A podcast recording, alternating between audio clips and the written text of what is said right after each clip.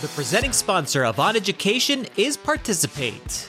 Lately, teachers from all over have been working together to find new approaches to provide quality remote education.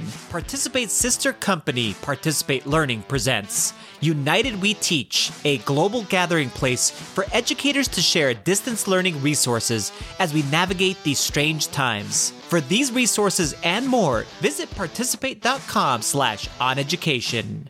Dad, don't you dare take the switch to China or I'll kill you.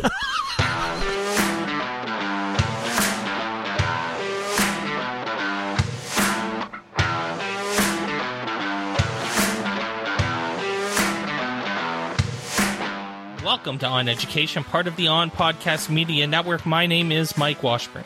And I'm Glenn Irvin. Friends, we have an awesome pod for you today.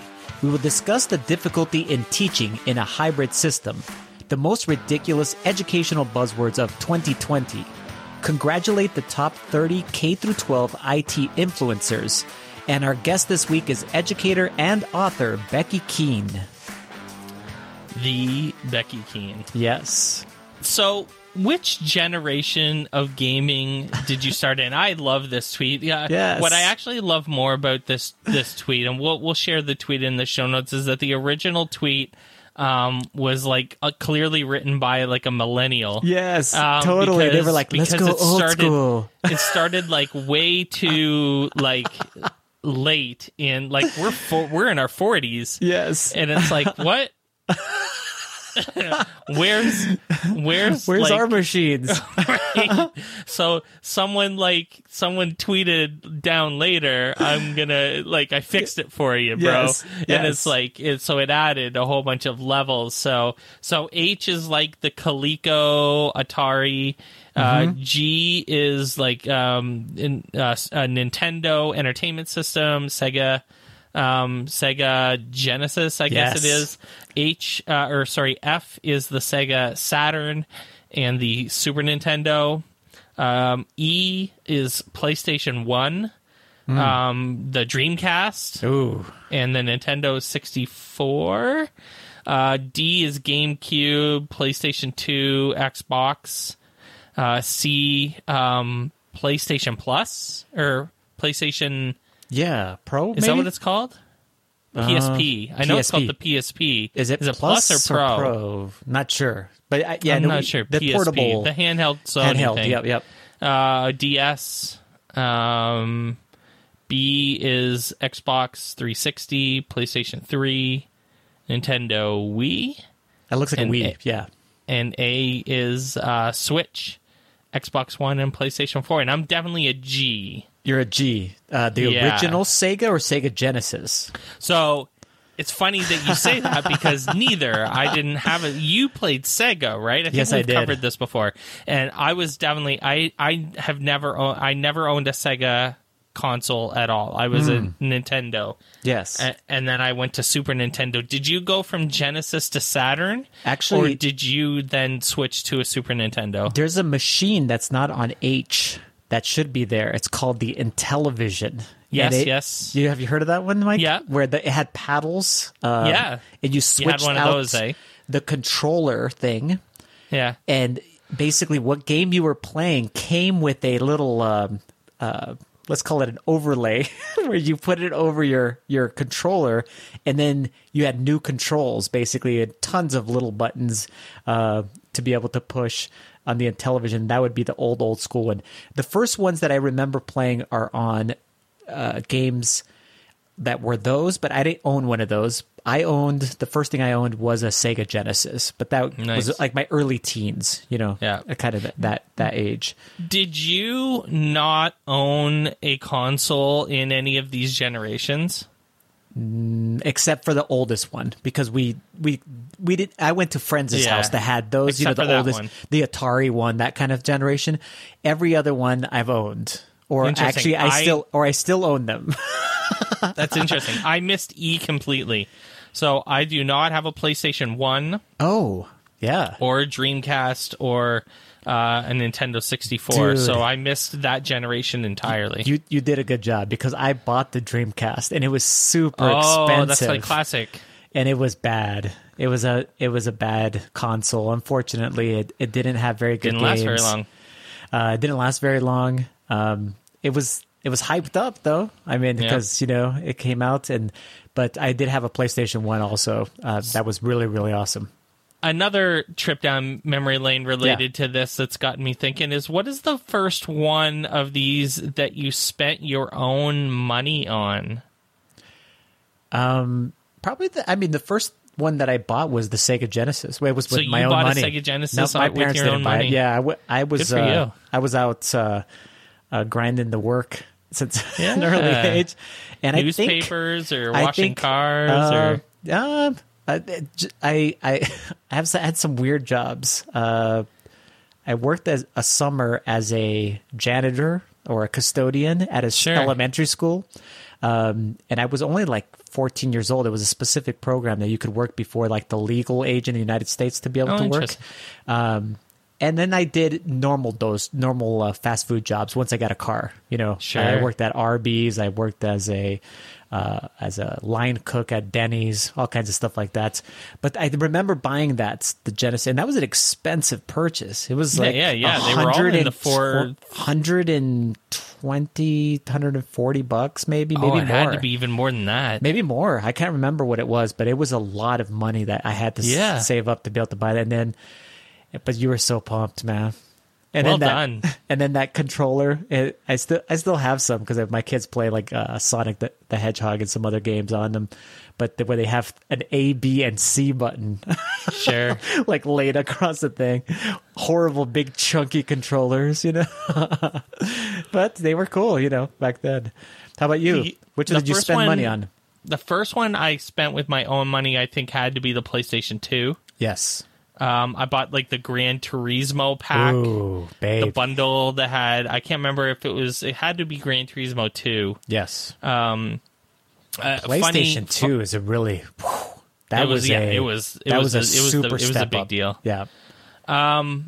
I got. It's funny actually, uh, and this kind of dates me, or at least tells you how long I've been married. Yeah. But my best man bought me a PlayStation, a PSP, Oh, cool, um, as a wedding present. Man. That's a uh, great best man. Yeah, yeah. Well, we were both gamers, and that was Yeah. kind of really our biggest, one of our biggest connections. So, Yeah. and then I've definitely owned. I have. I, I, I have actually I have a first gen PlayStation 3 Hmm. that is sitting right up there above my head that we um, don't use anymore because it's actually worth money because it's one of the ones that's backwards compatible. Oh, Um, yeah, yeah. and and uh, is they took that feature away after a while. They like hot fixed it or whatever. Hmm. Um, so it's it's it's special, and it's got like the the old school hard drive in it and stuff. So it's it's actually rare ish. Uh, Hmm. it's it's actually I should clarify the reason why it's rare though. Yeah. is because it's it's one of the ones that you could install Linux on. oh, Do you remember that? Oh, Did you wow. know that you no, could install the old school PlayStation 3s? You could install Linux on them. And there's actually like some really interesting stories of how like the the classic one I think is the US Air Force Yeah. bought bought like 80 PlayStation 3s and like linked them all together in a network. Okay. And ran Linux on them and used it as like a server, like as a mainframe sort of thing. it's true because it was like an inexpensive Yeah. computing source. Yes, uh, system, Um, yeah. this is legit. I'm not joking you. I believe you. I believe you. can- You know about this. Can go look it up, listeners. You'll you'll see it's true. Uh, but bizarre. So I Yeah. have an old school PlayStation 3. It's um, it's kept safe and it's uh, I I know it's I know it's You're gonna it's pass it down to the kids. Yes. Yeah, yeah, yeah. so, um, and then we have multiple. We have multiple. We actually have multiple PlayStation threes, and I think I have a PlayStation four. Actually, Yeah. the one thing that we have a lot of now are switches. We Hmm. It's- actually have more so than good. one switch. I think we actually have two of the real switches and Yeah. a switch light because Yeah. we we don't share them well in this house Stay off my switch. with the two boys in particular, Of course, and then and then the big boy yes. here. Oh Um, yeah, the big one. the sharing the sharing Well, because Daddy Yeah, was yeah. taking the Switch Yeah, on, on, his trips, trips, on business trips. Yep, I remember And to so China. I was like, I was like the criminal of the family because I was taking the Switch for two weeks. oh yeah, or a week or Poor whatever. And it's like, Dad, don't you dare take the Switch to China or I'll kill you.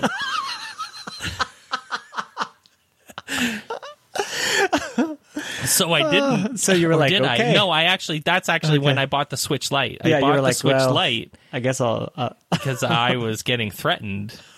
that's a Pretty. I love pretty it. legit. Yeah, so we'll have to see to- what the listeners, if they're super gamers like us, and, and Yeah, where they started. I, I just felt like it aged us really quick because, of course, it was a millennial that posted that, and the old school one was like, dude, that was like in my late twenties.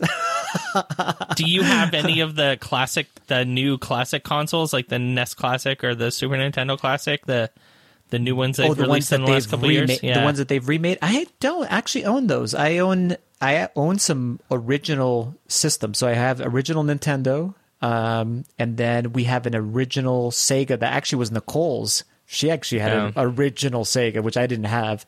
Nice. Uh, we have a like a Genesis and some other, you know, the original Xbox, the big clunk, the one that they show in the picture, the giant monstrosity one. You know, the original Xbox Sure. and then of course 360 et cetera whatever it might be but w- yeah it's it's pretty cool to look at those and go huh that was a lot of Ah, lot of time great times Yeah, yeah. And some of it doesn't age as well as we think it does. It's it's in some cases it's better in your in your memory. yes It's like when you go So back true. to play World of Warcraft. It's exactly the same as that. World of Warcraft was better in 2006 Yeah. in your mind uh, than it is Than it playing really WoW. is. WoW. WoW Classic is actually really not that fun. Um, It's not that good. hashtag, hashtag hot take. okay Um, you know, WoW WoW Classic remains classic because it's um, it's in my memory that way. yeah well Um, yes Totally. So it's funny. You're. I, I'm going to make you talk about this one because the modest teacher is back in your in your in your zeitgeist. yes Um. So I so like what the modest we teacher now. now? Yeah. I I'm taking him a lot lighter on some of his stuff, uh, some of his hot takes, uh, but this one was interesting. I, I and I actually related to something that I talked about this week with several people, including you guys, as far as in our in our DM chats. Um, but basically, he writes the hybrid system is better than nothing, and nothing is what the kids are learning. And then and so I responded to him, and I'm like, you really don't mean that? And he's like, yeah, it was a hyperbole, but you know, he, it it's really difficult. And my take was that I have this feeling. It's not just at my school district, and I'm just I, I'm kind of getting that sense throughout the nation, all these different posts, that with how difficult it is to do that, to do the hybrid teaching, uh, basically models that you have to teach synchronously kids that are in front of you and kids that are online. So that's the model I'm describing as far as hybrid. Um, that I think teachers are going to be like ready to take, let's call it the plunge, the risk, and just say, let's just do it face to face. And I've already heard that, not only locally, you know, at at my own district, Elma school, but I've heard that a lot as far as people saying that and whatever might be. It's almost like that thing, Mike, this summer so where crazy. where It's people so were crazy to no, me. I know where people were like, you know what? I'm tired of not being able to go to restaurants and hang out with people and whatever might be. You know, basically, I'm tired of this thing. So my solution is to just go do it. Do you know what I mean? So it's like so crazy. It's like I'd just rather take the risk. I want to go to work. I want to go do these things, and whatever comes is whatever comes. Is like, but this is I have just a gonna, hard time Yeah. wrapping my head around how people don't understand that this Yeah. is by by uh, by by the end of this year Yeah. a quarter of a million Americans will be dead Oh yeah, from coronavirus. we're almost at two hundred thousand. Yes, it's insane. it's a real thing and Yeah. just because you haven't gotten it doesn't make it less of a real thing and what is worth your life like seriously even your job i, I mean sorry but teaching teaching might be like a career and your passion and what you really love to do and Yeah. what you believe in and all that stuff but is it worth risking your life Yeah. just because no. you can't do it exactly the way you want to do it? and that's the thing and and i also see it, it again it could it is hyperbole in a way but i also have the feeling that in a way if the decisions were made to do that people wouldn't complain. Do you know what i mean? Whereas at the beginning before this all began and and, and there were schools that were going to basically go face to face right from the beginning we were all kind of going like what are you doing? You know we were questioning that and going like this is insane. You can't do this blah blah blah. Where now I feel like people are like are are taking the ass uh, the, the the tone of, well, at least we'll get to do what we know how to do and we know it's effective, etc. And I'm just like, oh my god, did you go? It's just yeah. And the the other part of that that I'm thinking I, of, ju- I just don't I just don't think people are sufficiently scared. Seriously. Oh, totally. Uh, someone I someone said that someone said something on a stupid social media thing said, you know, I'm an American and I'm not afraid of anything and I was like, are you a are you an idiot? You, you the the reason why you're in this mess is cuz you are not sufficiently afraid. No. I am absolutely me personally, and Yeah. this is like I'm having a bad couple weeks here right now. Yeah. Um, but I am absolutely convinced that if I get this, I will die. Like Oh. I, I mean, that's me personally, Sure. and I'm telling you that living in that sort of fear is it sucks and it's not Yes. fun, and I'm not comfortable doing it. But it might be keeping me safe because I ain't going anywhere, and I'm certainly not going anywhere without a mask. Yeah. and I'm still the only places I'm going is to get my damn groceries. And and don't you think too, Mike, that if this was more like a plague like of thing, like this is what I'm describing. Like in other words, we could see it more. Do you know what I mean? It's almost like this silent killer.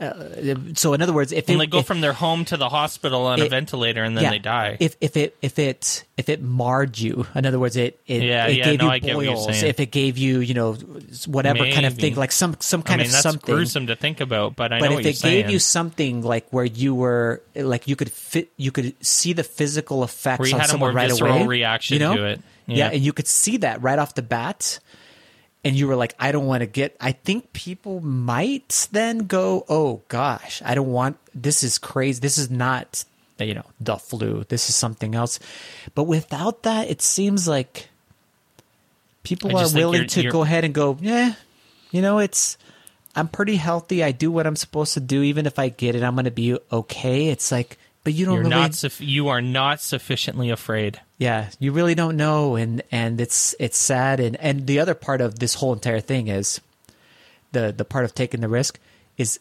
how long we'll extend this.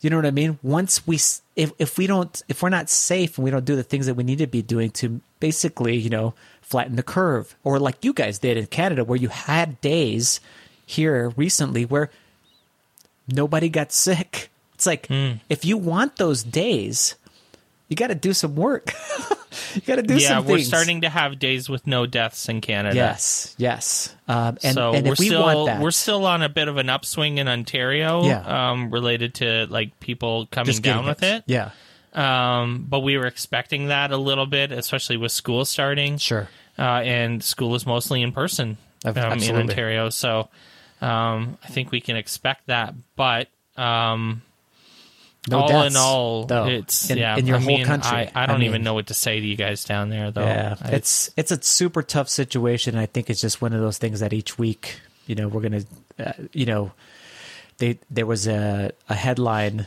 I think earlier in the week uh, of a teacher, I believe it was in South Carolina, uh, that passed away. You know, and it was just like. Like We had called talked- it. we had It's- it was gonna happen. Yeah, we talked about that. That that was going to happen, and that it's going to be kind of a thing that just is going to that we're going to see. You know, that's going to just be. Uh, I don't want to say the norm, but it's just going to be one of those things that's going to happen. And, and how long do we want to extend that? And that's the part where I'm just like, if we do the work now up front, we can at least like they call it flatten the curve and and get back to some sort of normalcy but without doing that you know it's god knows when it's going to be 2022 i mean Yeah. uh, it's going to be a while so it's it sucks um and and um, I just don't know what to tell people. It's going to be tough to, to change people's minds.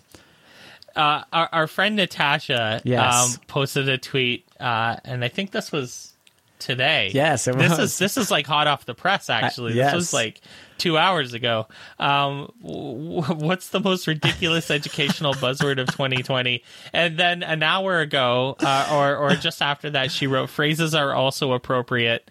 Um, Yes. and and so so I've weighed in uh, recently, Nice. um, because uh, once I couldn't think of a word. I was trying to think of a word, and hybrid is pretty high up on my Yes. on my list of words that I'm I'm kind of done with. Um, but um, it's funny because when she said phrases, I instantly thought of "Can you see my screen?" Um, I "Can you see my screen?" is the worst. Yes. there's I. Yes, yes, Can you we see can see your screen. Yeah, Oh my yeah, we're God. there. Move on, please. It's the worst. Oh my I'm God. done with. Can you see my screen? What? What's your? Did you think of anything? Yeah, yeah. I put uh, unprecedented, but I saw that actually Dave, uh, part of our team, actually wrote that exact word. and I'm like, I, I didn't see his earlier, but I was just like, I said that today, and I was like, "Ah, I shouldn't have said that. I was like, but I couldn't come up with a better word. I, I need to come up with a better hyper, a bigger vocab. Um, but I saw some great things on here. Instead of distance learning, I saw uh, Jeff uh, Plovin, who's who works at the Department of Education here. Distant learning was a fantastic take. I was like, I've heard that too. Oh my god! Uh, Uh, there was just so many things on here. Pivot's a funny word.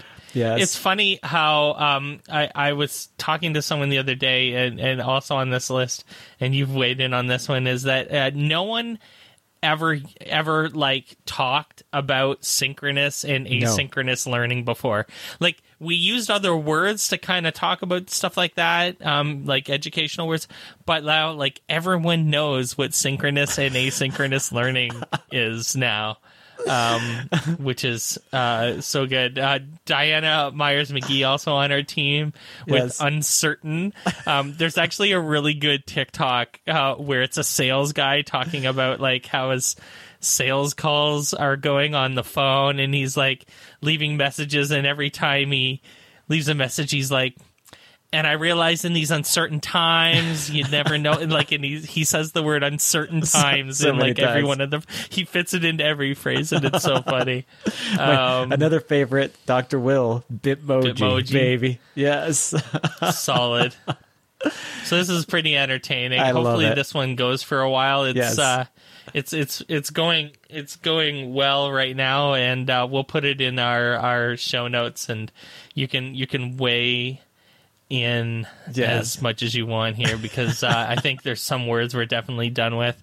Um and uh and, and phrases we're done with like can you see my screen or or um or your mic is muted yes. Your mic is Um, muted. Oh, yes. or you have to un- unmute some variation of you Please have to unmute unmute your your, mic. mic, or, Yeah. or we can't hear you which is funny because we had technical issues We uh, just had that to today. Becky and totally just had that happen so this list has come out um, uh, for the I don't know how many years they've been doing it but the 30k 12 IT ed tech influencers you should follow Yes. um, one of the cool things about this list, and we've been on this list a couple times um, this year, um, there are a lot of new faces, Yes. which is really great. Uh, a lot more diversity in Big this time. list, I think, than in previous years, which uh, I noticed right away. And a lot of our friends uh, are on this list. Um, and and a lot of folks that have been on the podcast, um, you know, over half of them have been guests. Yes. Um, so so you know, congratulations to to all of those folks: Sarah Thomas, Vernon Wright, Ken Shelton, Adam Phyall, Desiree Alexander, uh, and our and our boy our boy Andrew. Yes. Andrew Arevalo on there. Uh, not only is he running for a school board seat, and he's an educator, and he gets this 30 uh, K through 12 IT influencer. Super happy for him. Um, and what was awesome about that list, Mike, is as I was showing uh, my wife Nicole uh, the list itself, I was just like, you know what's amazing is we've brought these voices to our audience.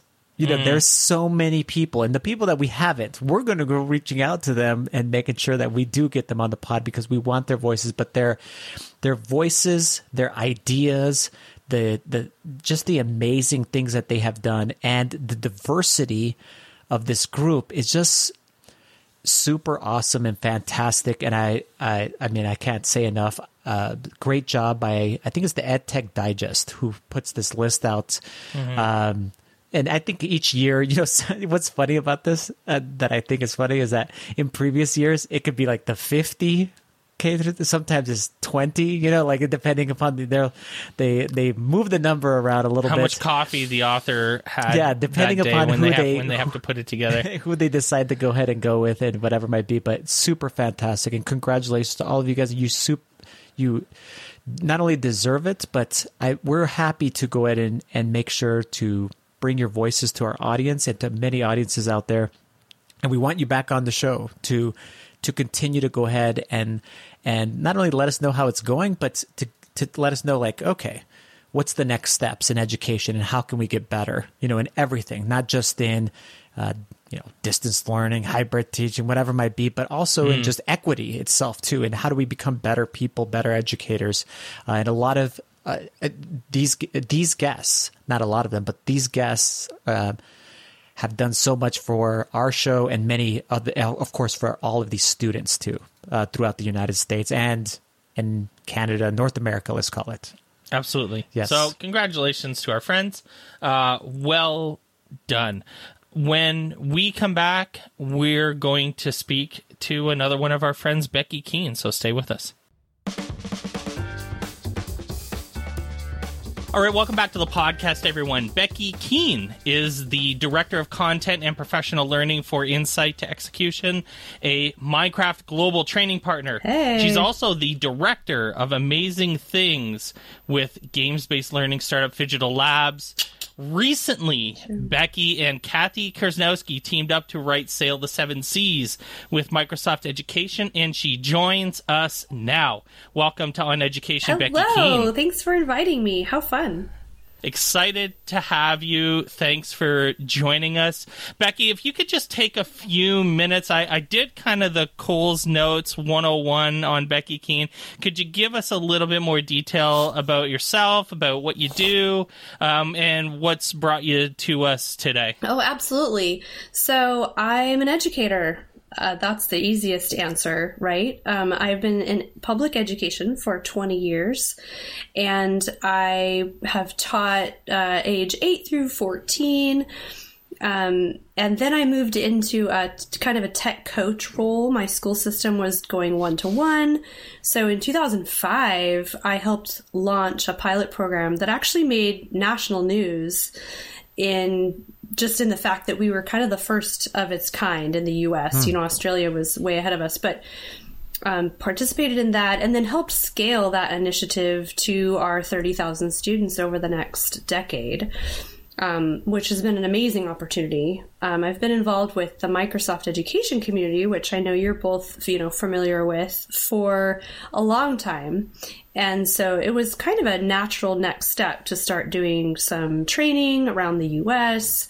Um, and now with my work, I actually have an updated title for you, Mike, Director of Operations now. Awesome. For, uh, uh, Whoa, whoa, giddy up. I know. Um, hot off the presses. So uh, for i2e, which is one of the Microsoft partners, and really we're an education consultancy uh, company. So we provide strategy and planning and and delivery for professional learning and strategic initiatives all over the U.S., which is super fun and exciting. And I feel like I get to impact, you know, m- more than the kids in my own classroom now. Um, I've grown as a professional into a different type of impact, which is uh, just different and super fun and really engaging. And then we also have this uh, nonprofit affiliate, Digital Labs, and I've been just honored to be invited to be a part of that community where we get to create game based learning resources, extended reality resources, that kind of immersive experience uh, in education that's leading edge right now. Um, not, not for some, but for, you know, mainstream education. It's still kind of out there. So that's esports, those types of things. And that's been uh, really where I've grown as a professional in my journey.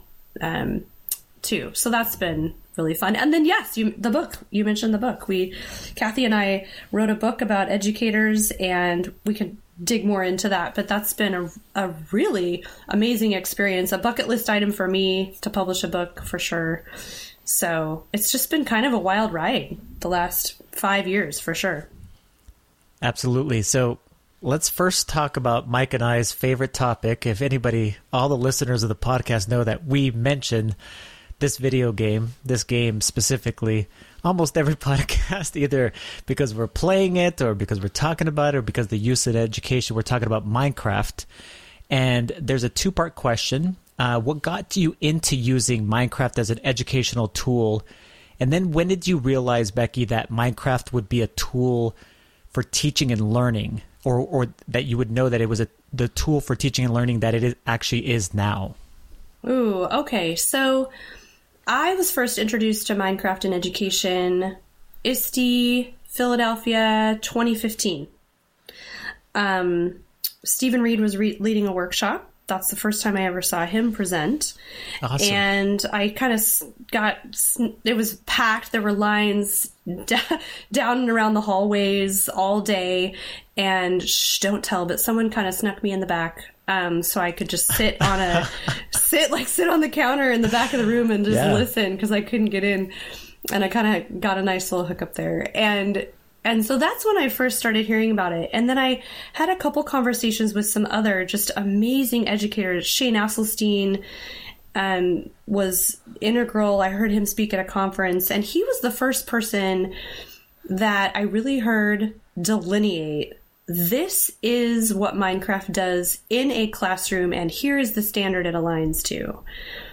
Um, and that was the next year at another conference, and that was uh, just mind blowing to me because I I don't self identify as a gamer. I didn't grow up playing a lot of um, video games. I love games, right? We all love to play.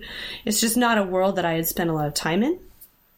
Um, and so hearing that standards alignment spoke to my little educator heart and i realized oh oh this can be used not only really really creatively and with you know project based learning and problem based learning and to teach empathy and sel and all these things but it's also going to help me meet my standards. And that won me over. Um, so that was about four years ago and i started um, digging a little deeper, attending, you know, the Minecraft workshops that I could get my hands on. Um, and then, oh, I have children at my house and mm-hmm. started doing some Minecraft with them. Then a couple of years ago, took it a step further and started hosting like neighborhood kids would swing by and I'd dole out surface devices and they'd sit and play in my living room. Um, and listening to them communicate and collaborate, which I know are these like cliche words in education, but I listened to it happen in my family room. Um, I listened to kids planning and talking and encouraging and joking and having this wonderful experience that they really can't get any other way.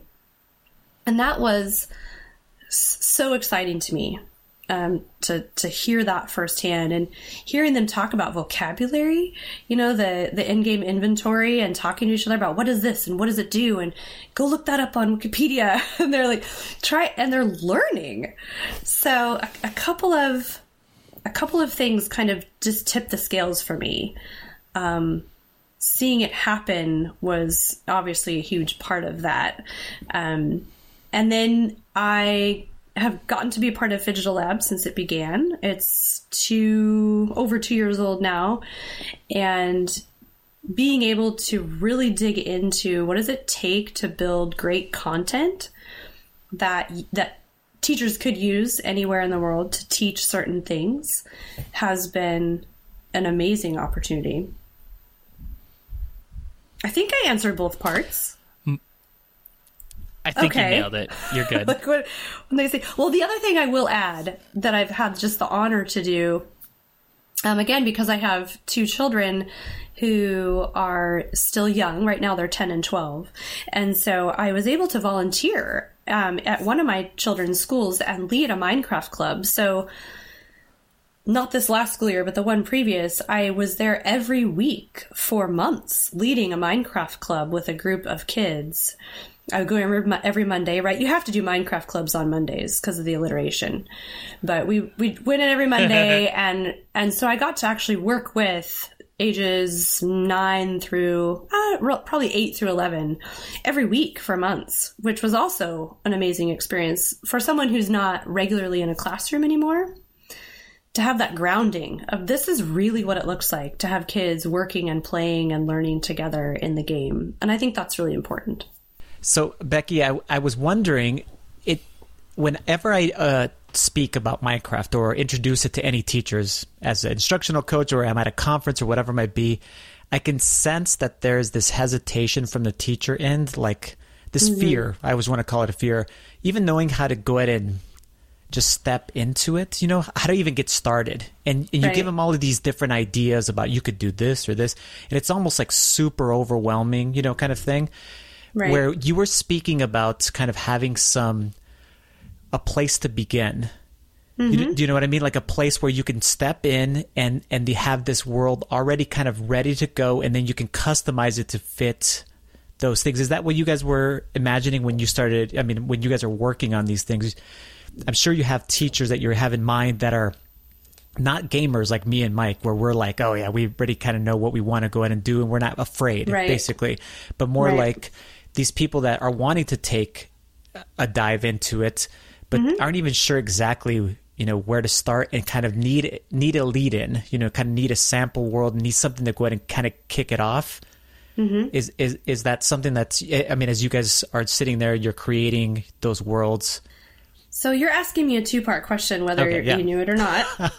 um, the, so the the first thing that I have to stop and say is that the reason you and Mike, for example, don't have any trouble diving in is because you have motivation.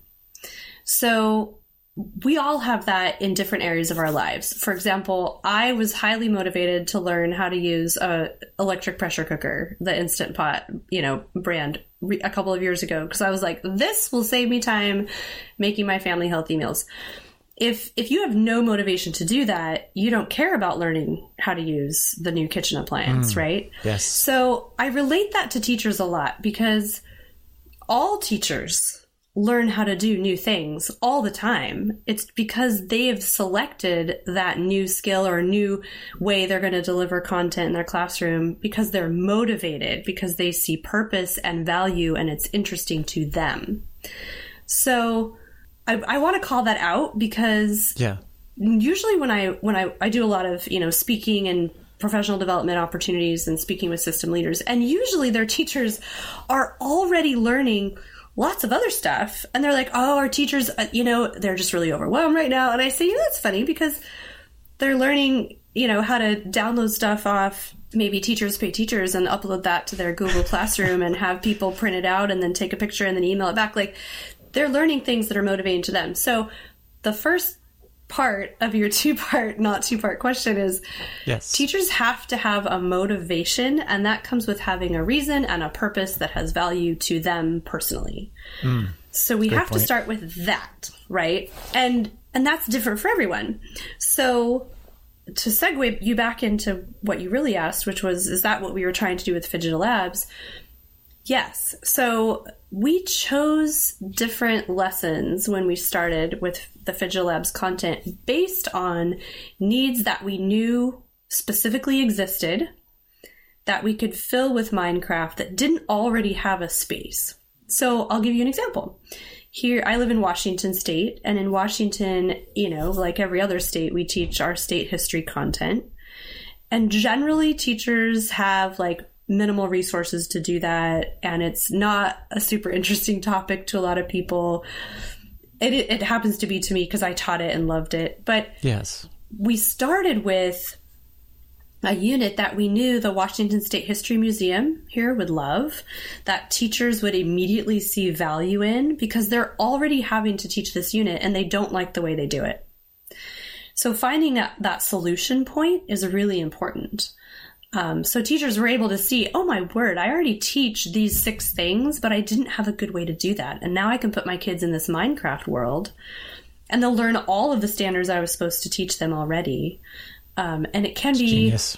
mainly student driven. So that's the other piece is in the world of Minecraft, we have this pendulum, right? Of teachers uh, like the Ben Kellys of the world who are making these, you know, massive, amazing worlds and projects. And that's so overwhelming to Yes. so, ma- so many So many, yes. right we have the the kids who are doing amazing things on their own because their teacher has allowed that to happen Yes. right the steve isaacs kids who are making these rube goldberg projects that are off the hook and then you have um, teachers who are like I, I don't i can't ever get there and so for them to have an entry point that is really simple and straightforward um, but also doesn't require them to have a lot of skill at the start is really important. Um, because everybody starts somewhere. Yes. and you know right we open a, a word doc and it's blank. Like you're and that's like opening a blank minecraft world and that's really scary. And we don't give teachers curriculum that's blank word documents and say you know fill this in go go teach math like we give them content so it's really important to us to give them a world to start with and then they can go from there I like that. That's a that's a cool analogy right there. Um, so the book. Let's talk about the book. So I was so I was so excited to get a copy of the book uh, just a couple weeks ago, and um, and uh, honored to have you know lent uh, uh, an endorsement to it in, inside, uh, which was super exciting. It's it's a great book, and what I love the most about it is that it's centered around 21st century skills. It's not, hey, let me show you these Microsoft tools and how great they are and how you use them. Um, we got enough of that nonsense, you know, from just about anybody right now. Um, we don't need more of that necessarily, I think. And you actually articulated that a little bit when you were talking about Minecraft, about not needing necessarily to learn how to use the game, but learning how it applies to my teaching. Um, and you've done that with this book. You, you you didn't just focus on the tools. You focused on how it applies to 21st century skills, the seven Does that- C's. yeah did you know there And- were seven and- uh, I maybe, um, but I couldn't have told you them all off the top of my head. But um, I want to know uh, a little bit more about the book. Tell tell our listeners about the book in general, um, and how you settled on. I I love talking to writers about their process and about the choices that they make in terms of actually writing a book. Um, and how you settled on this as kind of like the framework um, for for writing the book. Well, that that is easy to answer because it it was so it um I actually I don't use this word very often, but it was a little bit magical. So I had actually been approached to be a part of a, a different writing team and it for lots of reasons didn't work out. And then someone came to me and said, Hey, what if what if you just wrote this with one other person and what if you just did a book? And I immediately thought of Kathi, who I actually didn't know super well at the time, but I, I knew her some. We'd met and everything, and I just thought felt like she would be such a great. It wasn't quote my project. You know, we were like, who do we, who do I, who would I want to do this with if I could pick anyone? And I was like, I just feel like Kathi would be such a great person to work with. So what was amazing is when Kathi and I got back together about a month later and met with Shelly Burgess to talk over, you know, what our thoughts were, Kathi and I hadn't had a chance to brainstorm together at all. And yet we came to this discovery call with almost the exact same idea, um, which is totally magical and mind blowing and wonderful. We both wanted to kind of frame the book out around the C's. We didn't have seven at the time. We just were like, we really like the C's and we both wanted to highlight not only our experiences, but the experiences of other educators around the world because I have learned the most and been the most humbled and amazed when I've been able to connect with teachers, you know, and the other five continents. Hmm. And so we we really wanted that voice. And neither of us wanted it to be a how-to book. There's room for how-to books with screenshots and click here, do this, go here, do this. That's that's wonderful and that's a niche for a lot of people. But that's Done not with it, where, Becky. I'm done with it. that's I'm not where we it. wanted to be. Yeah. No. We we wanted to give inspiration. Uh, we wanted something that would be evergreen and right and not outdated. Yep. The the second Microsoft updates, which is all the time, and so we were really excited about that. And it's been so amazing. Like I can't even explain the feeling when somebody, you know, tweets to, to me or to us or sends a DM or whatever, and they're like, I loved this idea. Thank you for capturing and sharing it. I'm going to do it with my students. Or the little pictures of like post it notes. I, it's just so amazing to me that other people would be motivated, encouraged, and inspired by what we've put together. And that's Yeah. like, it's just the best feeling. Um, so yeah, that was our goal really is to, ins- ins- yeah, inspire. It's awesome. Um, so I really do like. I even love um, almost every product that Microsoft gears towards education. Obviously, Minecraft. That's a heavy endorsement, Mike. Um, You know, definitely, definitely Flipgrid. I mean, these are great products, and they're super Yeah. powerful. And probably the two, t- in particular, Minecraft and Flipgrid. The two best products for teaching and learning in their categories, but beyond a shadow of a doubt. But oh, whoa, whoa, whoa. You're not overshadowing OneNote. My heart. What are you doing? just give me a minute here. okay, I was like, what is happening? Okay. But there is but there is one Microsoft product that I that I loathe.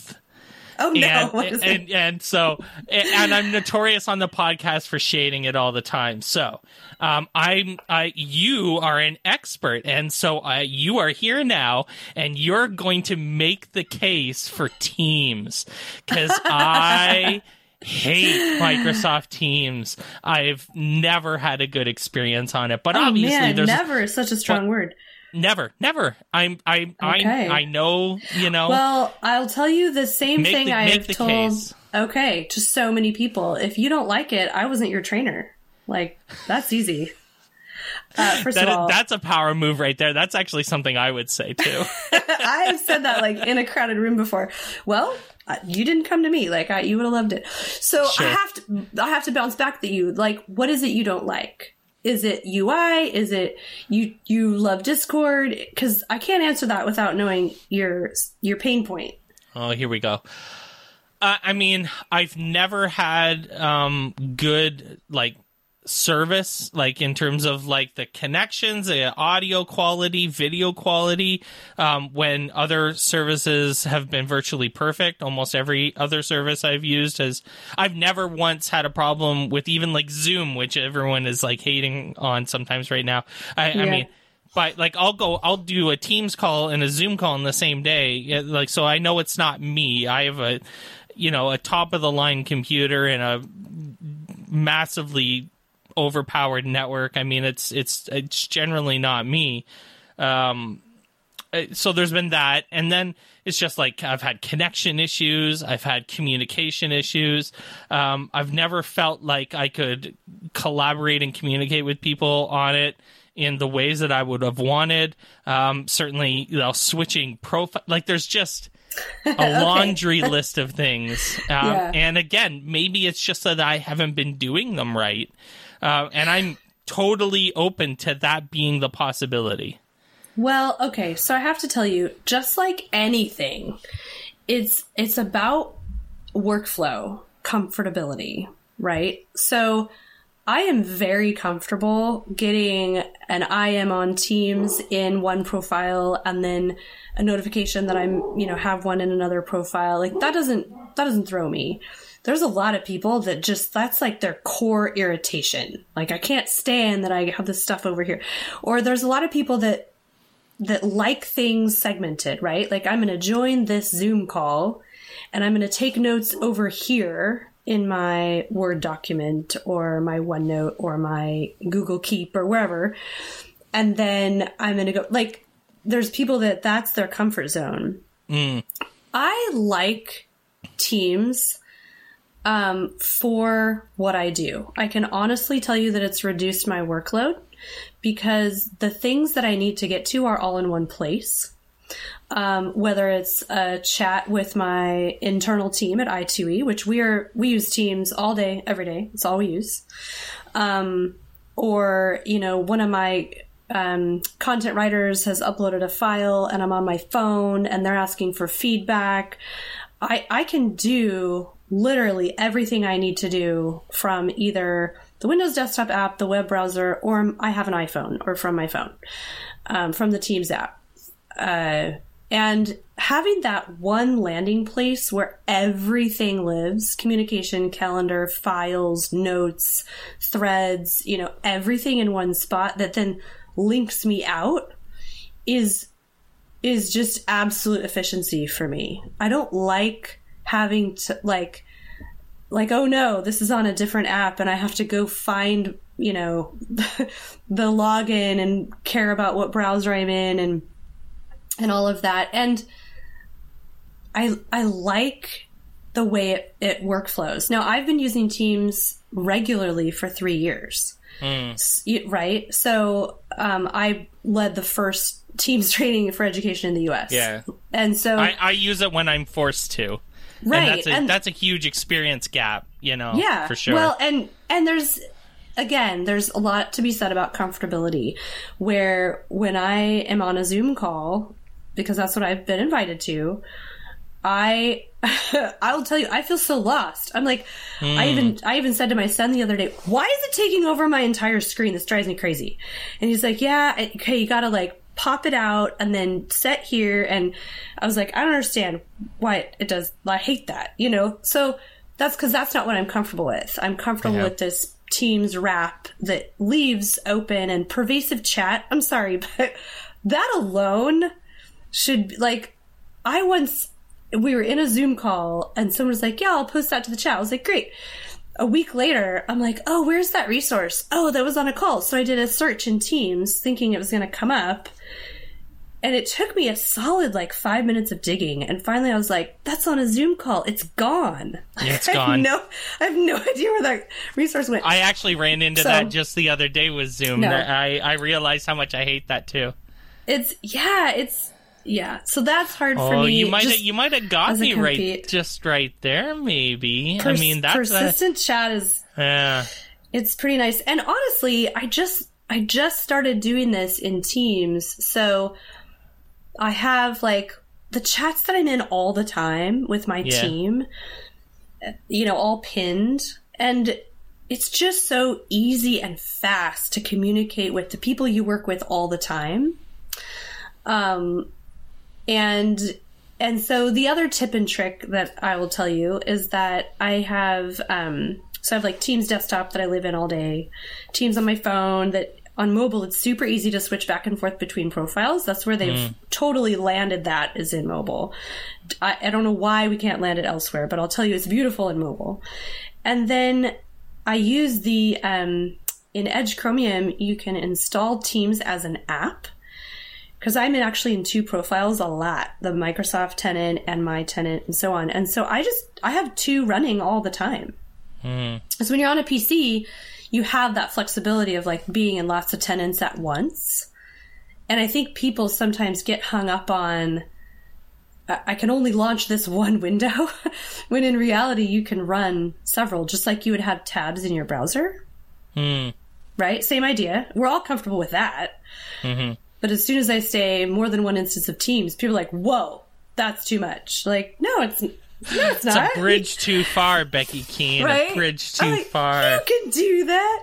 So some of it is comfort, some of it is flexibility, some of it is they they're you know they're behind on breakout rooms. That's huge in education. Yeah. It's coming. It's rolling out now. Um, but if I was going to tell you why to use Teams, I would say it is your one landing place for everything, and it doesn't happen overnight. Um, it, it like anything. It's you're not like oh magic fairy dust. I open teams and now everything is here. It's beautiful. Like it takes time and it also takes organizational uh, alignment. Sure. Where right, like my whole team at I2E is totally like we're in on teams Yeah. and that makes life really easy. But if we have a couple team members who are still like, I'm going to email you this attachment, like it ruins all the benefits. I'm like, no, no, don't do that. Um, like you just cost me five minutes of save attachment, upload it back to a shared space so we can collaborate. Sure. Yeah, exactly. Um, Yeah. Becky, where can people connect with you online? Where can they go to buy the book? Um, and how can they reach out to you if they have more questions about uh, Microsoft Teams? Okay. or, you know, any of the other things I talk about. Um, like, you know, at best practices in education, but whatever. Uh, I would ha- be happy to be your Teams trainer. And you can find me at beckykeene.com. Uh, is really a good landing page. It has uh, about my professional book club that I do with Mike Lawrence. It uh, Hooked Book Club. It talks about the, uh, the book we wrote. Uh, it's got a link there to my newsletter. It has both companies I work for, um, what I you know speak on and love. Some of my credentials. Sometimes people want to hear like you know, are you really qualified to talk to people about education? So all that is there. BeckyKeene.com. All that is there. All my social. You, I love to connect on Twitter, especially. It's my favorite one for connections. Um, Fantastic. so yeah, all of that is there. Awesome. Very Becky easy. Keene. Becky Keene, thank you so much for joining us. Thanks, Mike, and thanks for always using my last name. Thanks for listening to On Education. My name is Glenn Irvin. My co host is Mike Washburn. On Education is part of the On Podcast Media Network. You can listen to this show and many others by great educators like Monica Burns, Mike Matera, Tisha Richmond, and many more by visiting onpodcastmedia.com. Want to get in touch with us? Check out our website, oneducationpodcast.com. You can tweet us at oneducationpod. Mike is at Mr. Washburn on Twitter, and I can be found on Twitter at Irv Spanish. You can find us on Facebook by visiting facebook.com slash oneducationpod. We're also on Instagram at oneducationpod. If you're enjoying the show and think others would too, we would be thrilled if you shared it with them. Please leave us a rating or review in Apple Podcasts or Google Podcasts. When you leave a rating, it gives our rankings a boost. This helps others discover the show. We want to thank our presenting sponsor, Participate, for supporting us. Check out participate.com to learn more about them. Thanks as always for listening, stay awesome, and see you soon.